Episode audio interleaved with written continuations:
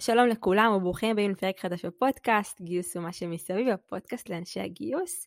והיום אני נמצאת עם ירדן לפידות, שהיא מנהלת הגיוס הגלובלית בחברת תומרו.io. מה קורה ירדן? מעולה, טל, מה שלומך? מעולה, חוץ משאני עייפה, ממש טוב, איזה כיף שאת כאן. נראה לי אנחנו מיושרות קו על העייפות, אבל אה, שאפו לנו שאנחנו פה בכל זאת אה, לחלוק את הידע. לגמרי, לגמרי, כיף שאת פה. אז היום אנחנו יכולות לעשות פרק על חוויית מועמד, פתיח ומתחילות.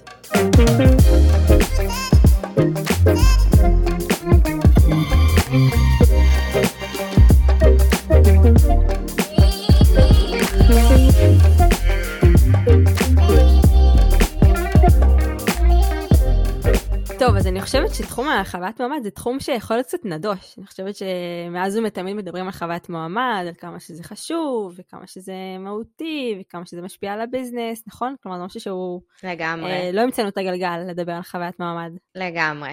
אבל אני חשבתי על זה ככה לקראת ההקלטה שלנו, ירדן, שאני חושבת שבמידה מסוימת התחום של חוויית המעמד עבר אה, שלושה גלגולים. יש את הגלגול של אה, לפני הקורונה, שהדגש היה קצת יותר על, את יודעת, על אה, לתת פידבק, להחזיר תשובה, להיות באמפתיה, כלומר דברים שהם היום נראים לנו כאילו כל כך טריוויאליים.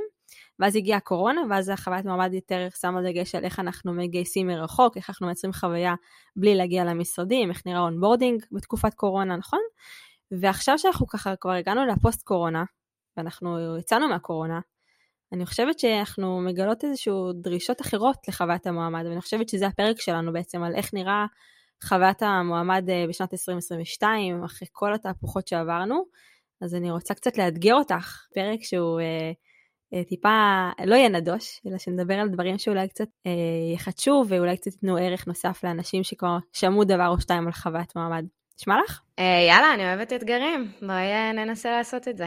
יאללה. אז איך בכלל הגעת לתחום החוויית מועמד? למה בכלל אנחנו מדברות על חוויית מועמד? מה הצד שלך? טוב, אז האמת שהרומן שלי אה, עם חוויית מועמד מתחיל עוד לפני שידעתי בכלל שיש ביטוי כזה שנקרא חוויית מועמד.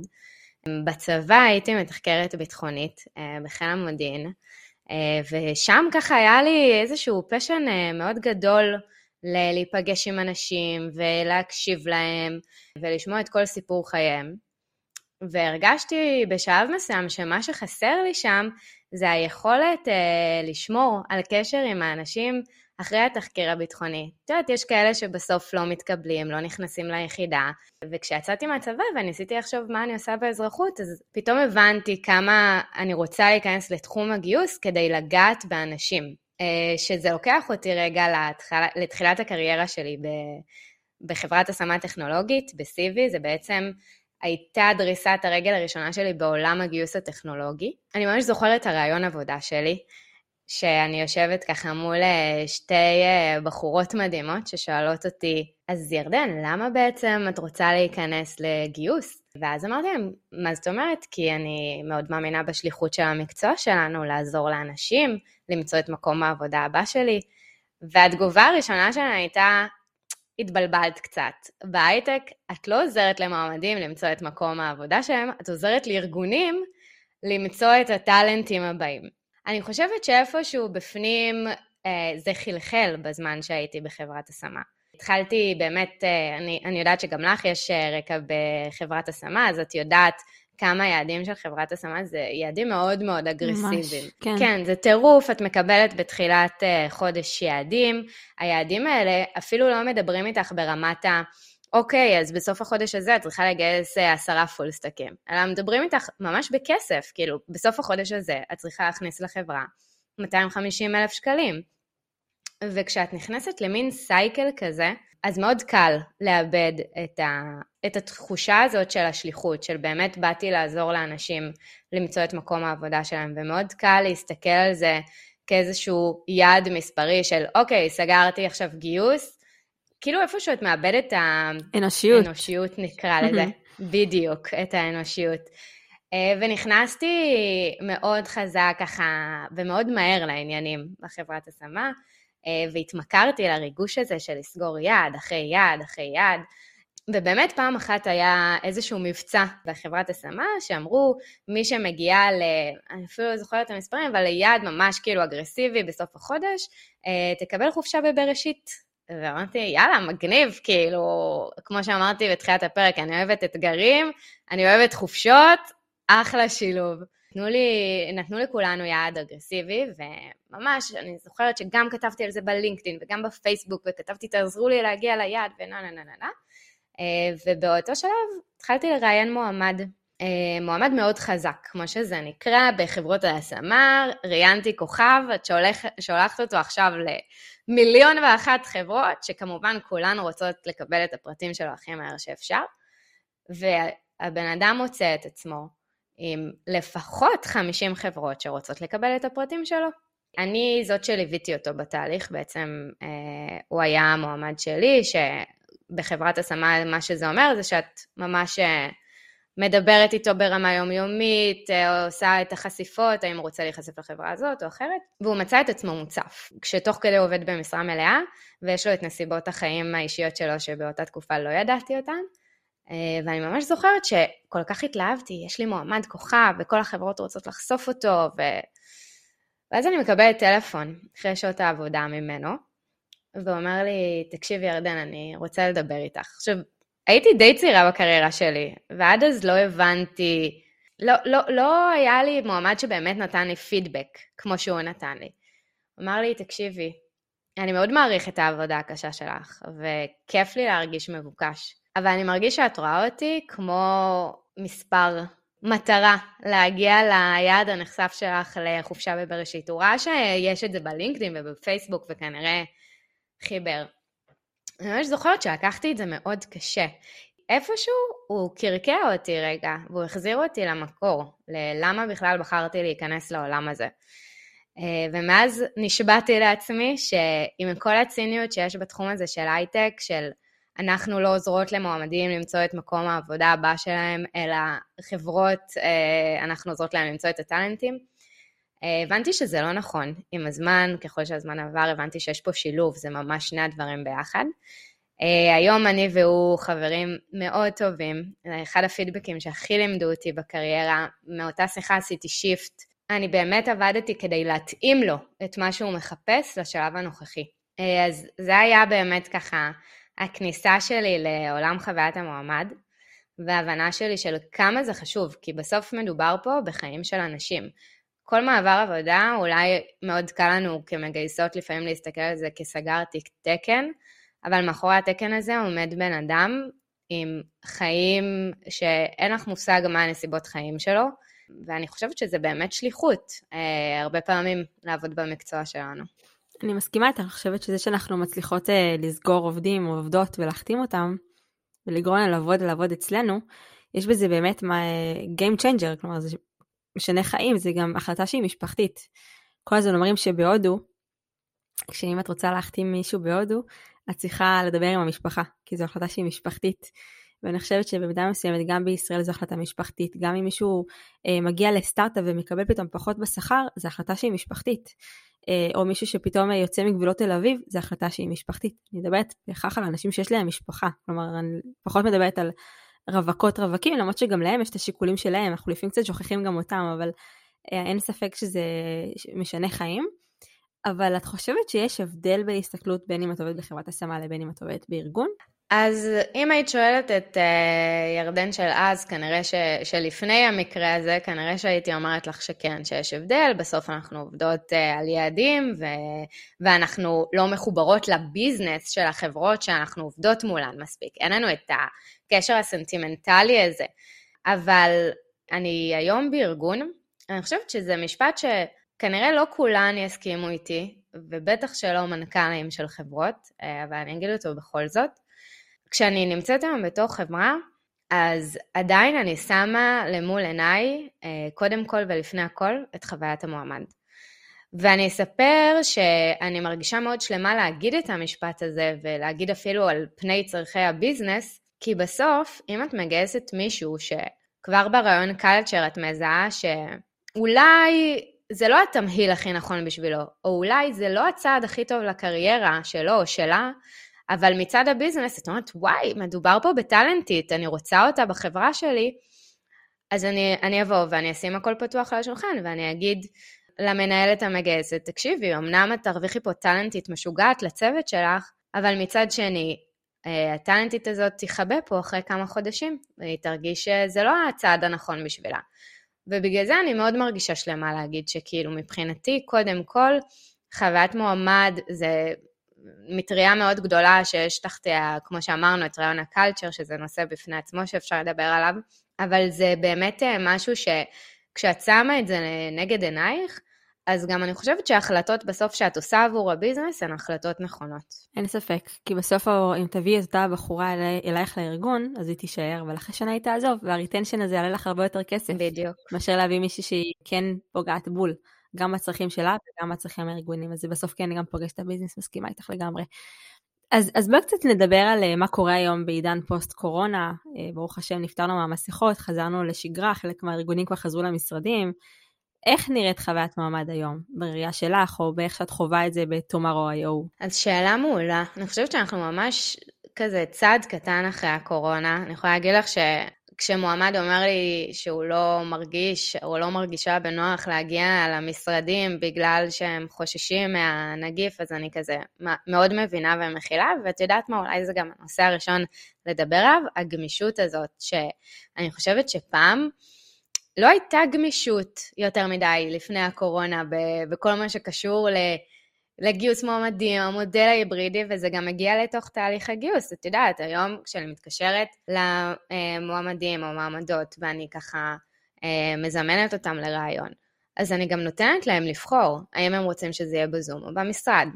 כן חשוב לי להגיד שאנחנו, כמו שאנחנו מאמינים במודל ההיברידי היום, והעובדים שלנו מגיעים פעמיים בשבוע למשרד, אה, כי בעינינו אין תחליף לזה, לראות אחד את השני פנים מול פנים, אז גם בתהליך הרעיונות, אנחנו נרצה שלפחות פגישה אחת תהיה במשרד, אה, גם, גם עבורנו וגם עבור המועמדים שלנו. בסוף, אני מרגישה תמיד שיש איזשהו קסם שקורה ברגע שנכנסים למשרד, משהו שלא יכול לעבור בזום, משהו שלא יכול לעבור בטלפון.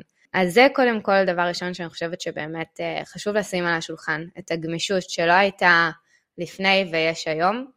אה, זה בא לידי ביטוי בלעשות רעיונות פרונטליים או בזום, זה בא לידי ביטוי באמת ככה להבין שמועמדים יכולים לעשות גם ארבעה רעיונות ביום בתקופת הקורונה, כי הכל בזום, משהו שלא היה לפני, אה, אז גם צריך לזוז הרבה יותר מהר.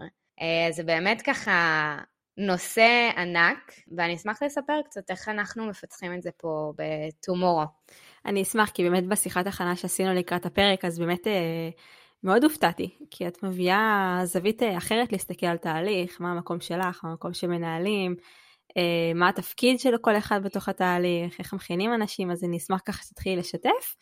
אה, אני כן אבל אשמח לשאול אותך, לפני שאנחנו צוללות לממש איך נראה האופרציה של הגיוס, את חושבת שחוויית מועמד גם מתחילה כבר משלב כתיבת תיאור המשרה? וואו, חד משמעית. אני אספר, וגם אם יהיה ביקוש לזה אחרי הפרק, אני אשמח לשתף את המסמך שאנחנו עובדים איתו. יש לנו מסמך מאוד מאוד מוגדר אה, לפני שיוצאים לדרך עם תהליך הגיוס של אה, הוראות איך לכתוב Job Description. לדוגמה, אני לא יודעת אם, אם אנשים יודעים את זה, אבל ניקח צד הנשי שקורא את אה, מודעות הדרושים שלנו. לצערי, הרב, ואני גם לוקה בזה, אני חושבת. יש בנו משהו שלא תמיד מעריך את עצמנו כמו שאנחנו באמת, אה, נקרא לזה גם תסמונת המתחזה, שזה כבר כשמתחילים לעבוד, גם, גם לפני. וברגע שרואים יותר מחמישה סקילס דרושים למשרה, אה, נשים נוטות, נוטות לא להגיש את הקורות חיים.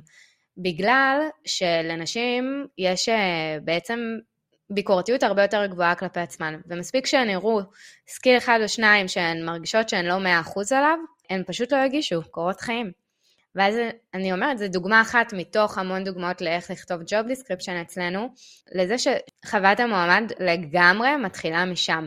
אם אני רוצה לגרום לאישה שקוראת את ה-Job Description שלנו, להרגיש מספיק בטוחה בעצמה כשהיא מגישה קורות חיים, אז אני אכתוב את ה-five must. אני לא אלך עכשיו ל-nice to have, ואני לא אגזים בשנות uh, הניסיון שאני רוצה, אלא אני באמת אשים על השולחן בדיוק את מה שאני רוצה. Uh, ומעבר לזה, יש לנו משפט ממש קטן בסוף כל job description, שאני חושבת שזה אחד הדברים ש...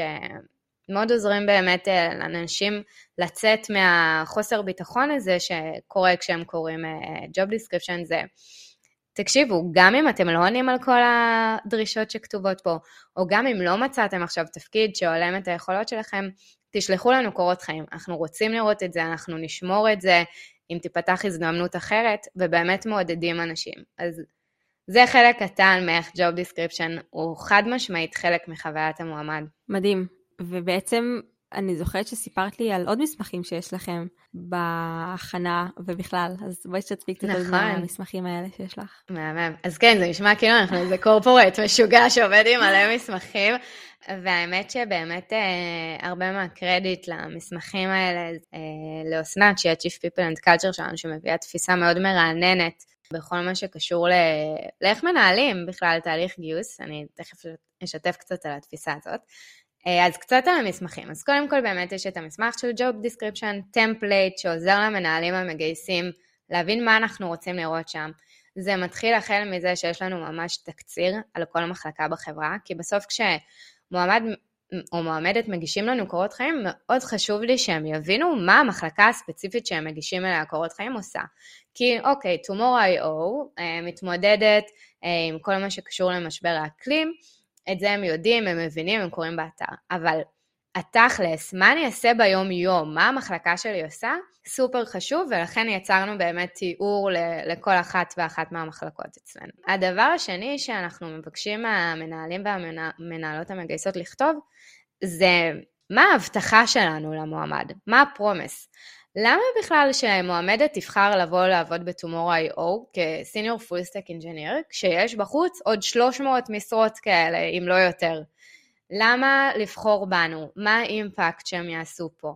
ואני חושבת שזה משהו מאוד חשוב אה, לשים ב job description. לא רק מה אנחנו מבקשים מהמועמדים והמועמדות שלנו, אלא מה אנחנו יכולים להעניק להם, מה ההזדמנות פה, מה, מה באמת ההבטחה עבורם.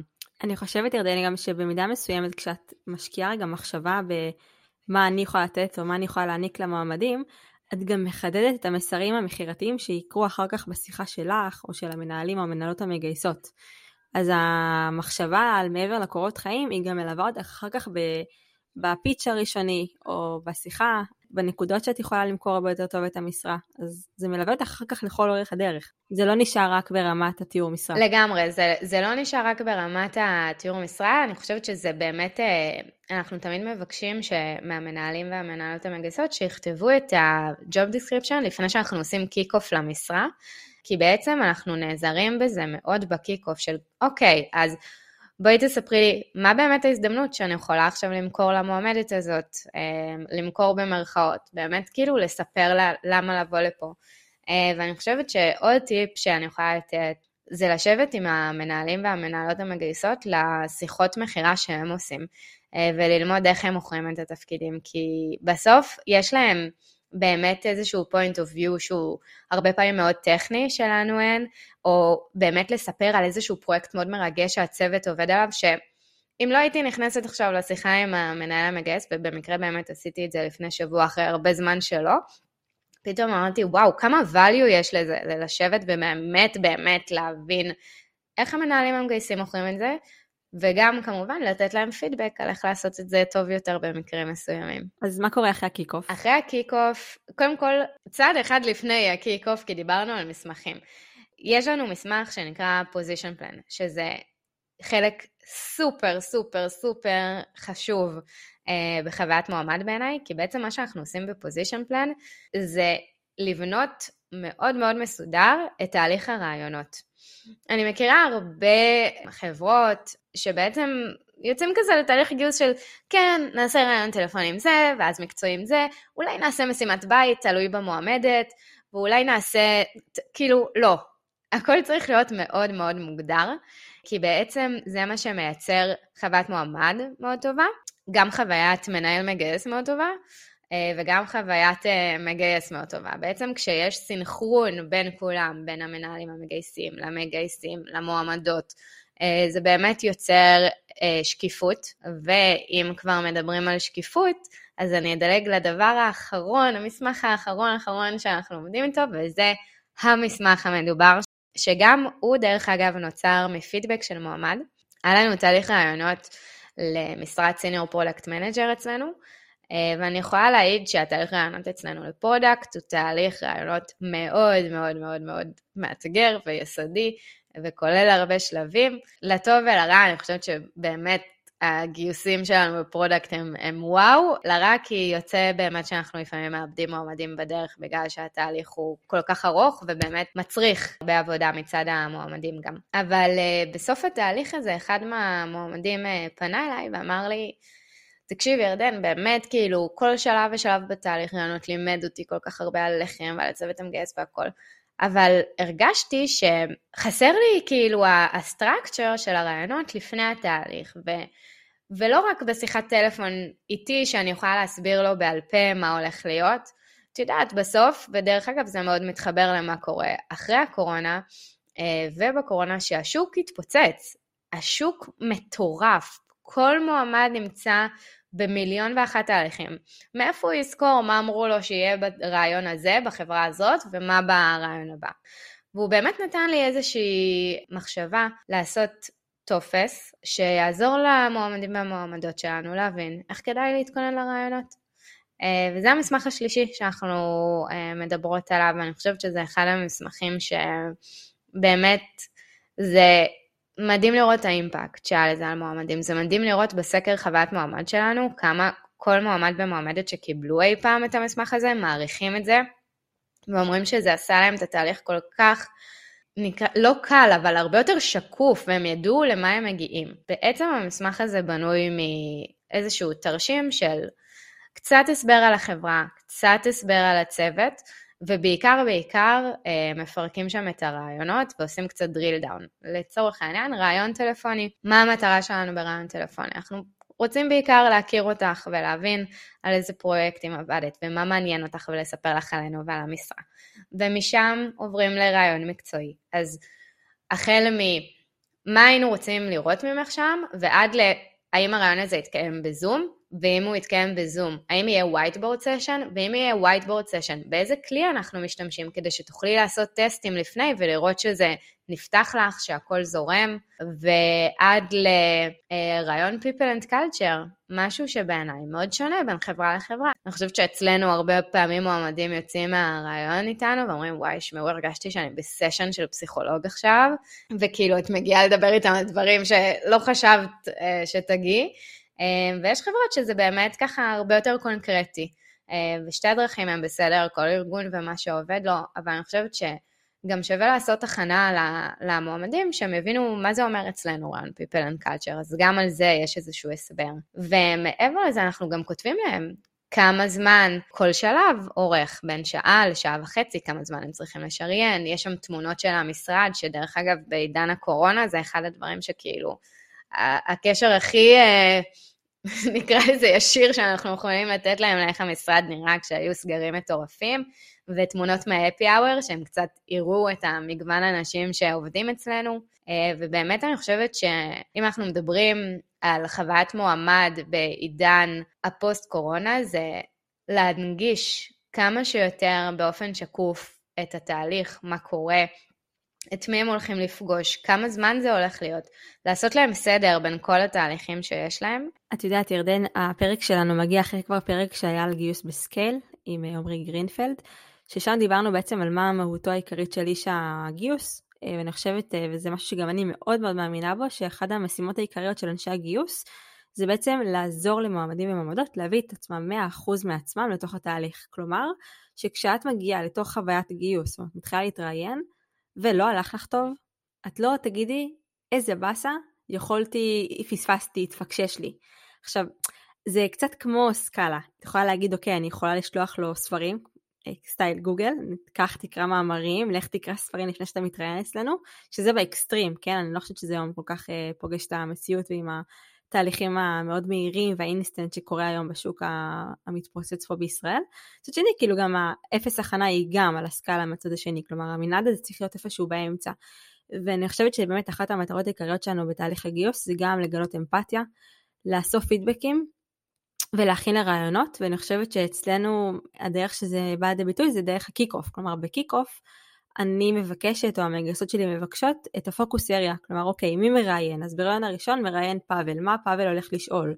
האם זה יהיה שאלות של ארכיטקטורה, של מימוש, נציג לו בעיה בעולם ה cloud שקרתה לנו לפני כמה חודשים ונשאל אותו איך הוא יגיב, נשאל אותו, או נגיד לו, ישאלו אותך משהו שאתה חזק בו וינסו קצת לרדת איתך, להבין כמה עמוק אתה מבין את ה fundamental של הכלי, כאילו ממש ממש לרדת לרזולוציות האלו, כלומר שבן אדם לא יגיע ויגלה מסיבת הפתעה בריאיון, כלומר שהוא ידע בדיוק למה הולך להיות, שהוא יוכל להתכונן, שהוא יוכל לחשוב מבעוד מועד איזה מסרים הוא רוצה להעביר, איך הוא הביא את עצמו לידי ביטוי בצורה מיטבית, וזה בדיוק הנקודה שאת מביאה, כלומר הדרך שלנו להכין את המועמדים והמועמדות, זה בדיוק ה, כמו הביבינג כזה שנופל לך האסימוני ואת מבינה כאילו מה המהותי פה בתפקיד וזה גם מה שמייצר את החיבור וזה גם מה שמייצר בסוף את, את, את האיסוף פידבקים שבסוף את אומרת אוקיי זה מתאים לא מתאים אה, וגם ממקום של תשמע אולי לא מתאים לך עכשיו בדיוק מה שאמרת בתחילת השיחה על אותו בחור מהחברת השמה שכשאת מגלה אה, ואת עוזרת למישהו להתכונן, הוא נפתח עלייך בחזרה, או היא נפתחת עלייך בחזרה,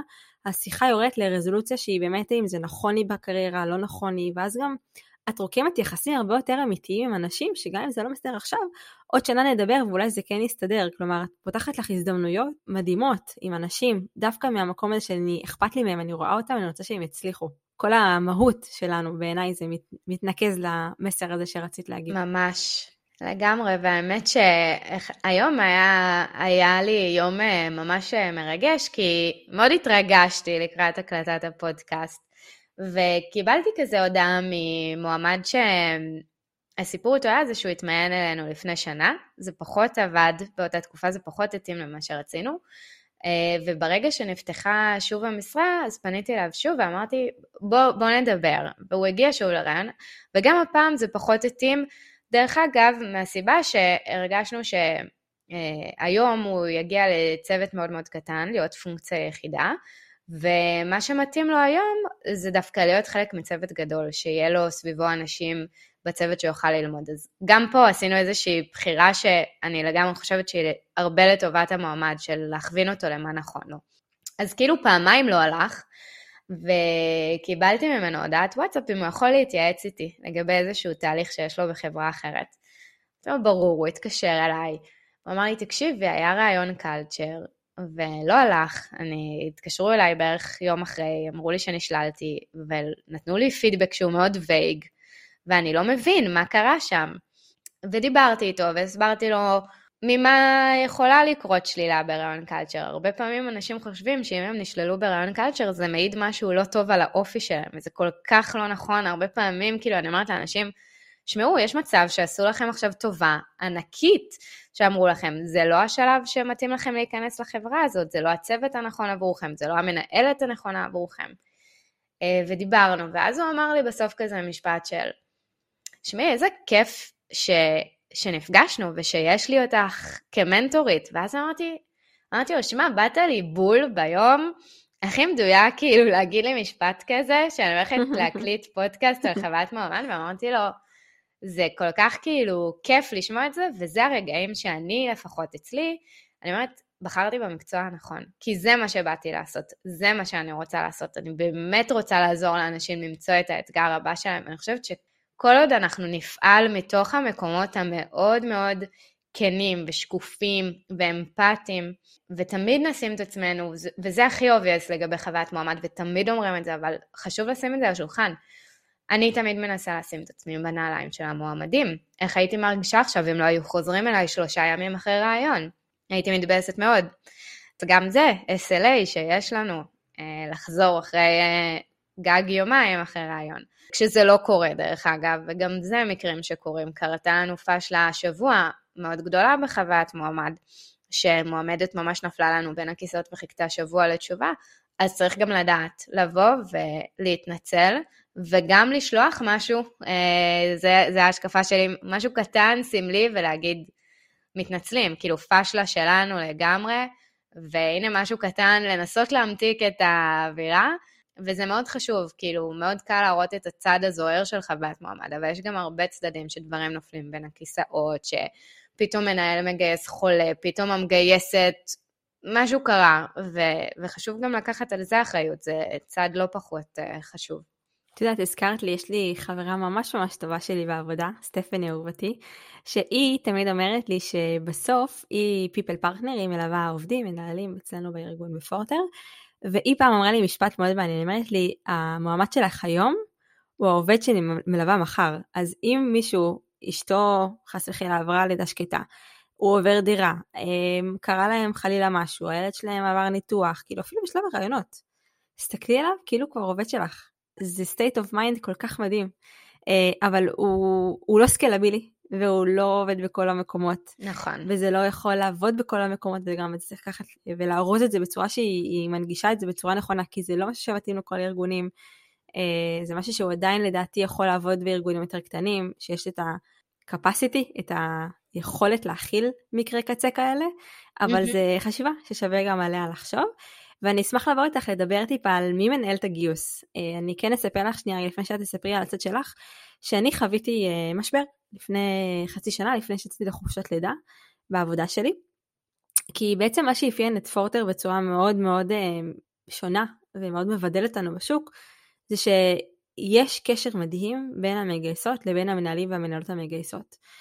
אנחנו עובדים בצורה כל כך מדהימה, כל כך בשיתוף פעולה, אה, בין אם זה ב sourcing משותף, בין אם זה באיסוף של פידבקים ונכונות לשתף ולתת גם, כאילו היה לנו עבודה מדהימה, עדיין עבודה מדהימה, אבל המשבר הגיע כי בעצם אה, הגיע, אה, נעשה שינוי ארגוני ובעצם ככה האמריקניזציה החלה כמו שיח מטפס להשתלט ככה טיפה יותר על ההתנהלות גם בישראל ובאיזשהו מקום היה ממש מאבק על האם נכון שמגייסתם את ההצעת שכר, או המנהלים ייתנו את ההצעת שכר, מי נותן את ההצעת שכר, אה, מי מחליט, כלומר מי מחזיק את הגיוס, האם אנחנו אה, בגיוס מנהלים את הגיוס, או האם אנחנו נותנים למנהלים שלנו לגייס את הגיוס, וזה היה מאבק, וזה היה ככה באמת משבר אישי עבורי, כי אני הרגשתי שבאיזשהו מקום, לי באופן אישי אין אגו, אני לא מחפשת תמיד להיות בקדמת הבמה, אין לי בעיה שאם המנהל שלי יודע למכור טוב יותר ממני את התפקיד, ואם הוא מרגיש שיש לו את היכולת לדבר ולסגור ברמת בוא תבוא אלינו ולא תלך למקום אחר, אז שיעשה את זה. כאילו בסוף כל, הד, כל הדרכים כשרות, כל עוד אנחנו רואים את, ה, את טובת העובד ואת טובת הארגון ואת טובת המועמד כמובן אה, במקום הראשון, לא היה אכפת לי מי יעשה את זה. ואז התחיל דיון האם נכון שאנחנו נעשה, לא, ואנחנו uh, מביאים את האנשים, ולא הם מביאים, שהפסיקו להביא חבר מביא חבר, שיהיה יותר חבר מביא חבר, שאנחנו מביא את המועמדים, שהם יביאו את המועמדים. נהיה שיח כל כך מעיק סביב הנושא הזה, שבסוף זה הגיע להחלטה שהגיוס מנהל את הגיוס, מנהלים לא נותנים יותר הצעות שכר, מנהלים לא מדברים עם מועמדים על שכר, כל תהליך הקליטה שלהם נולד הגיוס, כלומר ממש עשו הפרד ומשול בין הגיוס לבין המנהלים, אני עוד מעט חוזרת מחופשת לידה, ואני לא יודעת איך אני עדיין מרגישה סביב הדבר הזה, אני חייבת להודות. מאוד מבינה אותך. ואני אשמח לשמוע איך זה עובד אצלך, כי את יודעת, אני שומעת כל כך הרבה גישות וכל כך הרבה דעות, וזה כל כך ככה מבלבל, האם יש דרך נכונה, לא נכונה, אז אני אשמח קצת לשמוע. בטח. איך זה קורה אצלך. קודם כל, אה, מאזיני הפודקאסט לא רואים את אה, חיוכי ההזדהות שפיזרתי פה אה, לאורך כל מה שאמרת, כי אני ממש בחודשים האחרונים, אה, גם חווה את אותו דבר. ה headquarter שלנו יושב בארצות הברית. ובאמת, היום רוב הגדילה, רוב הגיוסים קורים בארצות הברית. אה, בישראל זה בעצם מרכז ה product ו engineering, ובארצות הברית זה כל השאר, שזה המון, זה go to market, וזה sales, ובאמת אין סוף.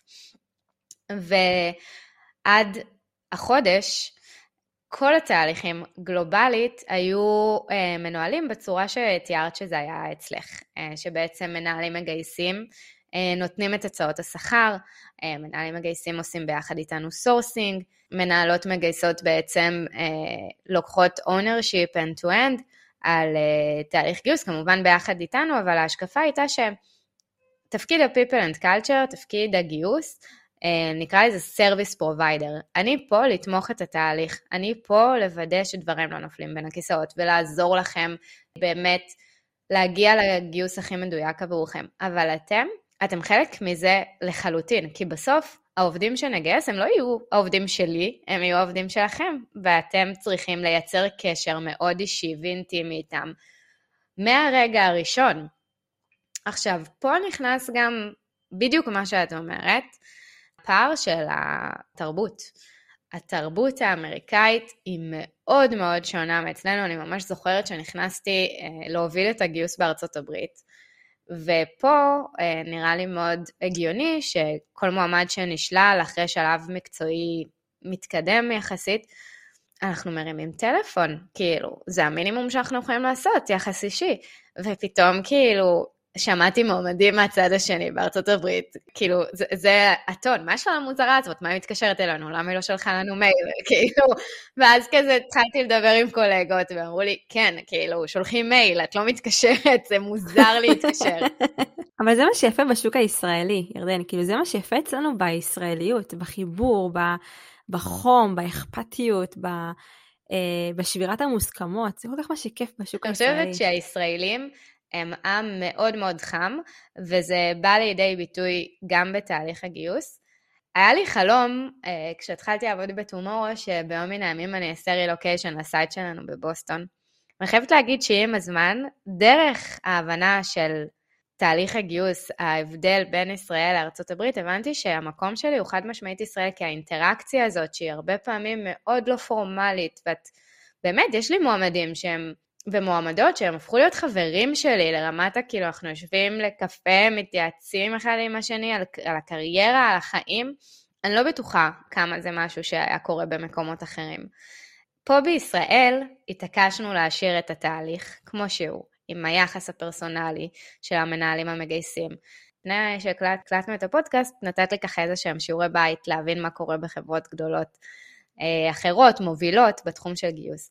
והתחלתי לקרוא על נטפליקס, ואחד הדברים, ככה אמרו, זה בלוג פוסט שמנהלת הגיוס של נטפליקס התראיינה עליו, אה, היא אומרת ככה, אה, אני אגיד את זה באנגלית כדי שאני לא אעוות את מה שהיא אמרה. Hiring managers are ultimately responsible for hiring and are expected to put as much energy and effort into recruiting as recruiters do. We love when hiring managers go onto LinkedIn and Source or crush recruiters' meetups and network with candidates.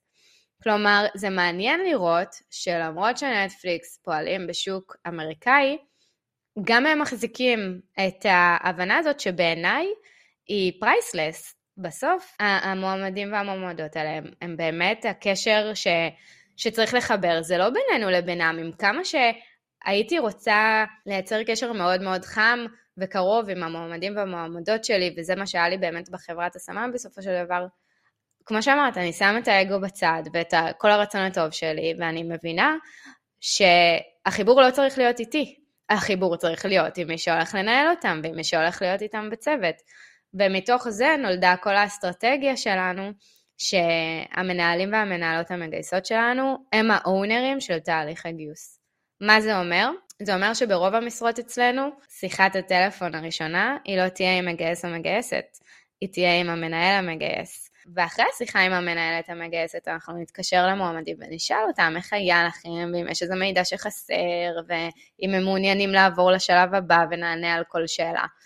אבל השיחה הראשונה והשיחת מכירה וההסבר על התפקיד ועל החברה, אנחנו כן חושבים שזה לגמרי צריך להיות של המנהלת המגייסת. וזה ממשיך עד לסוף התהליך, אה, גם אם הוא נגמר בצורה שאנחנו מחליטים לא להתקדם עם המועמד או המעמדת, אה, ויש על זה הרבה הרמות גבה מצד מנהלים חדשים שמגיעים אלינו, שאני אומרת להם, אתם לא תהיו רק בחלק של ההפי-הפי של התהליך, אתם גם תהיו חלק מהצד הפחות נעים שאומר למועמדים והמועמדות שבחרנו כרגע לא להתקדם.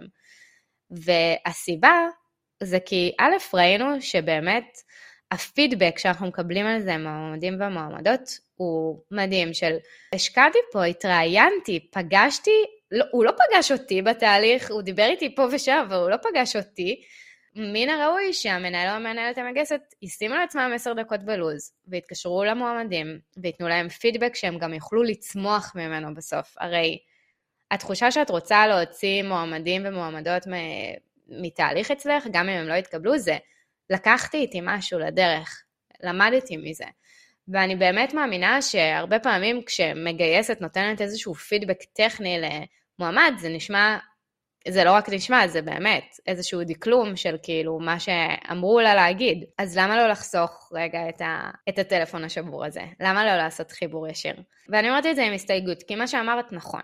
זה לא תמיד סקלבילי. יש לנו עדיין את הפריבילגיה לעשות את זה, כי אנחנו בינתיים עדיין יחסית קטנים, אנחנו 70 עובדים ועובדות פה בישראל, ובאמת המנהלים והמנהלות המגייסות פה אה, מוצאים את הזמן לעשות את זה.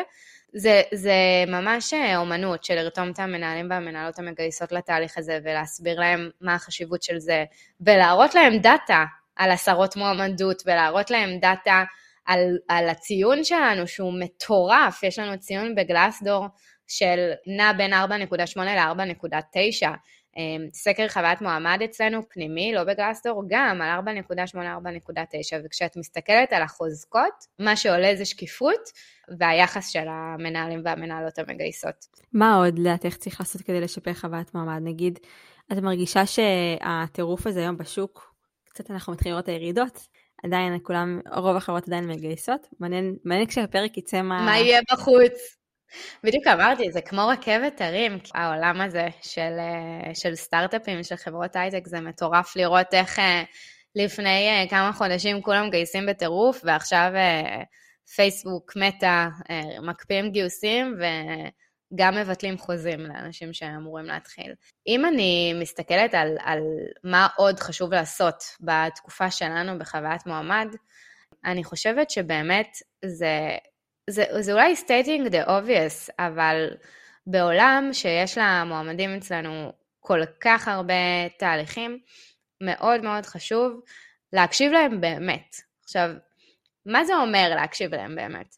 בשיחות שיש לי רעיונות קלצ'ר, קודם כל זה רעיון שאני ממש אוהבת לעשות אותם, כי זה מחבר אותי שוב למקום של...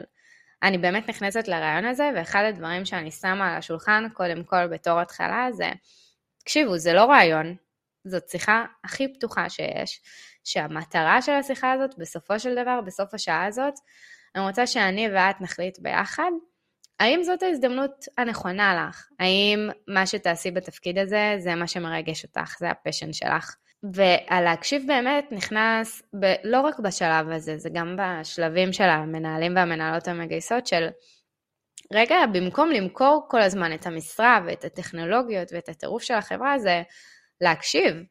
מה, מה אתם רוצים לעשות? מה... כאילו, יש את השאלה הזאת שכולם כל כך שונאים אותה, של איפה אתה רואה את עצמך בעוד חמש שנים? אני לא שונאת אותה. אני חושבת שזו שאלה שהיא טובה וחכמה, אולי בתקופה שלנו להגיד חמש שנים זה כאילו מלא זמן, אבל בואי נצמצם את זה רגע לשנתיים. חד משמעית, אני חושבת ש... זו שאלה חשובה, כי בסוף כשאת מקשיבה למועמדת שמולך והיא אומרת לך, כן, תקשיבי, אני חשבתי על זה שעוד שנה בערך אני רוצה להתקדם לתפקיד ניהולי, ואני רוצה לעשות את זה כי-XYZ, ואז את אומרת לעצמך, אין לנו את האפשרות הזאת בצוות, אני לא רואה איך באמת עוד שנה יהיה מקום לתקן ניהולי, ולשים את זה שם בשקיפות מלאה על השולחן, א', יגרום להערכה מאוד מאוד גדולה של המועמדים כלפי הארגון של איזה יופי שלא הכנסתם אותי לתפקיד שלא מתאים לי. אה, וב' תגרום לזה שכמו שדיברנו מקודם, הם חוזרים. אלה בדיוק המועמדים שיודעים שבחיפוש הבא שלהם, יהיה שם מישהו שייתן להם פידבק כנה, ו- ובאמת לא ינסה רק לדחוף להם את ההזדמנות, אלא באמת ירצה שהם ייכנסו לתפקיד שנכון להם, לקריירה שלהם, לארגון באותו שלב.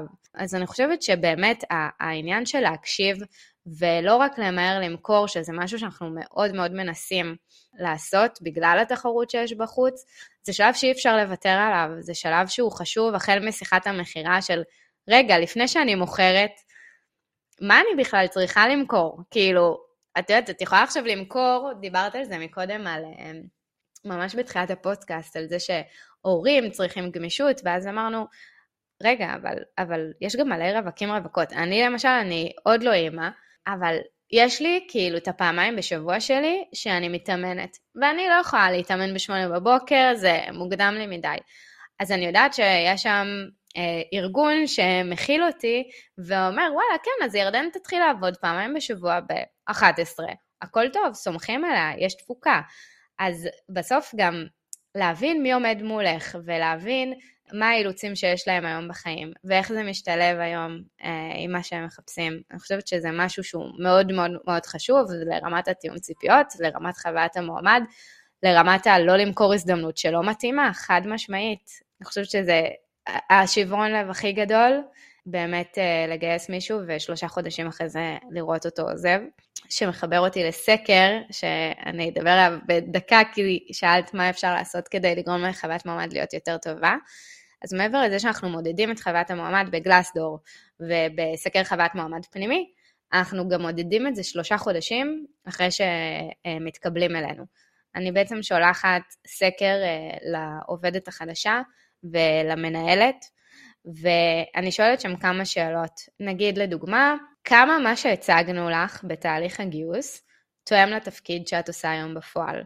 כמה את מרגישה שאת מצליחה להביא את היכולות שלך לידי ביטוי בתפקיד הנוכחי? וזה סקר שעוזר כל כך לעשות fine tuning לגיוסים הבאים, וכל כך להבין כמה, כמה מכרנו הזדמנות שהיא אמיתית, כמה לא, לא מכרתי להם איזשהו לוק של תבואו לפה וכל היום יהיה fun ויש מלא happy hour ים ומסיבות עם הדי-ג'יי הכי זה, לא, כאילו. דרך אגב, סיפור מצחיק, אה, הייתה לנו מועמדת שהתמיינה אלינו וזיהינו שהפשן האמיתי שלה בחיים זה להרצות. והיא הייתה כוכבת, כל כך רצינו אותה אצלנו. אבל הבנו שבאמת אין לנו היום תפקיד שיכול לעזור לה להתפתח בעולמות של הרצאות, אנחנו עוד לא עושים את זה מספיק, אין לנו הרבה מיטאפים בחברה, אנחנו עדיין לא שם. ועם כמה שזה היה מבאס לאבד אותה, איבדנו אותה, איבדנו אותה אליכם. היא מדהימה. והיא מהממת, ואני חושבת שהיא עשתה את ההחלטה הנכונה, וזה היה לגמרי בלב שלם של לכי על זה, את עושה את ההחלטה הנכונה עבורך. וזה גדולה בעיניי של מגייסים, לא לנסות, את יודעת, מה, מה אכפת לי בתור מגייסת? יכולתי להגיד, כן, ואת תקימי פה את זה, ותעשי את זה, ואת תהיי המובילה של התחום. ולא, אין לנו את התשתית לספק לך לזה, אז, אז לכי למקום שכן יכול לעזור לך בזה. לגמרי. אנחנו שמחים שהיא הצטרפה אלינו והיא עושה חי לזה. שוק קטן. רואה? ככה זה, לגמרי. רק לפרגן, רק לפרגן לגמרי. את יודעת, ירדנה, אני חושבת שאפשר לדבר על התחום הזה עוד שעות, וכתבתי על זה כל כך הרבה מאמרים, והרבה מהדברים שאת אומרת, אני כל כך מזדהה. ובסוף אני חושבת, אנחנו רוצים להתנהג לכי כמו שאנחנו רוצים שיתנהגו אלינו. כי בסוף זה לא חברת השמה. אנחנו בסוף פוגשים את האנשים האלה בקפה בבוקר כל בוקר, אנחנו צריכים להסתכל עליהם בלבן של העיניים ולהגיד, לא מכרתי חתול בשק. וזה בעצם ההבדל המשמעותי לאיך שאני גם כן רואה אותו. אה, חלק משמעותי מהדיונים סביב חוויית המעמד, ירדן, היא על מבחני בית. אה, נושא כאוב אה, לרוב האנשים, פעם היו את המבחן בית בתחילת התהליך, ואז אנשים היו מסירים מעמדות, ואז אנשים אומרים, טוב, נחכה שאנשים יירתמו לתהליך, ואז ניתן להם את המטלת בית, ואז הם גם היו מסירים מעמדות.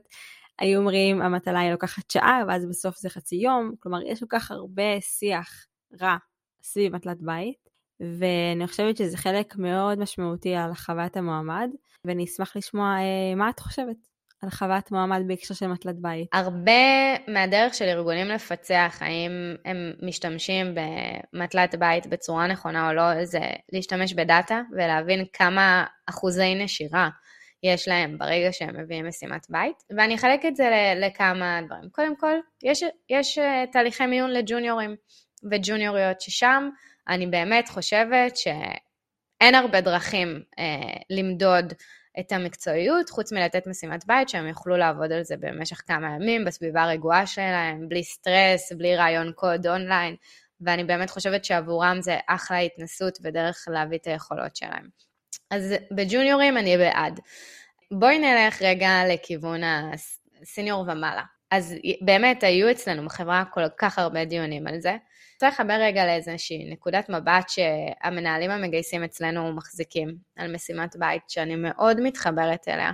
היום, כשאנחנו נותנים משימת בית, אז אנחנו מחברים אותה מאוד לעשייה הפרקטית שלנו ביום-יום. לא ברמה של תבנו לי עכשיו, תכתבו קוד ונשתמש בו במערכת שלנו, ממש ממש לא, אלא במובן של בואו תרגישו שנייה מה זה לעבוד אצלנו. החל ממתכנתים ועד ל product managers. וכשבאתי למנהלים המגייסים ואמרתי להם, תקשיבו, בשוק התחרותי שלנו, אנחנו לא יכולים להרשות לעצמנו עכשיו שמועמדים יעבדו על משימת בית שלושה ימים, חמישה ימים. אז הם אמרו לי, והיום אני מבינה שהם צודקים, זה, זה מתנה למועמדים והמועמדות שהם יבינו רגע מה הם הולכים לעשות פה ביום-יום פחות או יותר, מה התחומים שהם הולכים לגעת בהם. כלומר, באמת לתת להם איזושהי תחושה של מה הולך להיות פה והאם זה מעניין אותם.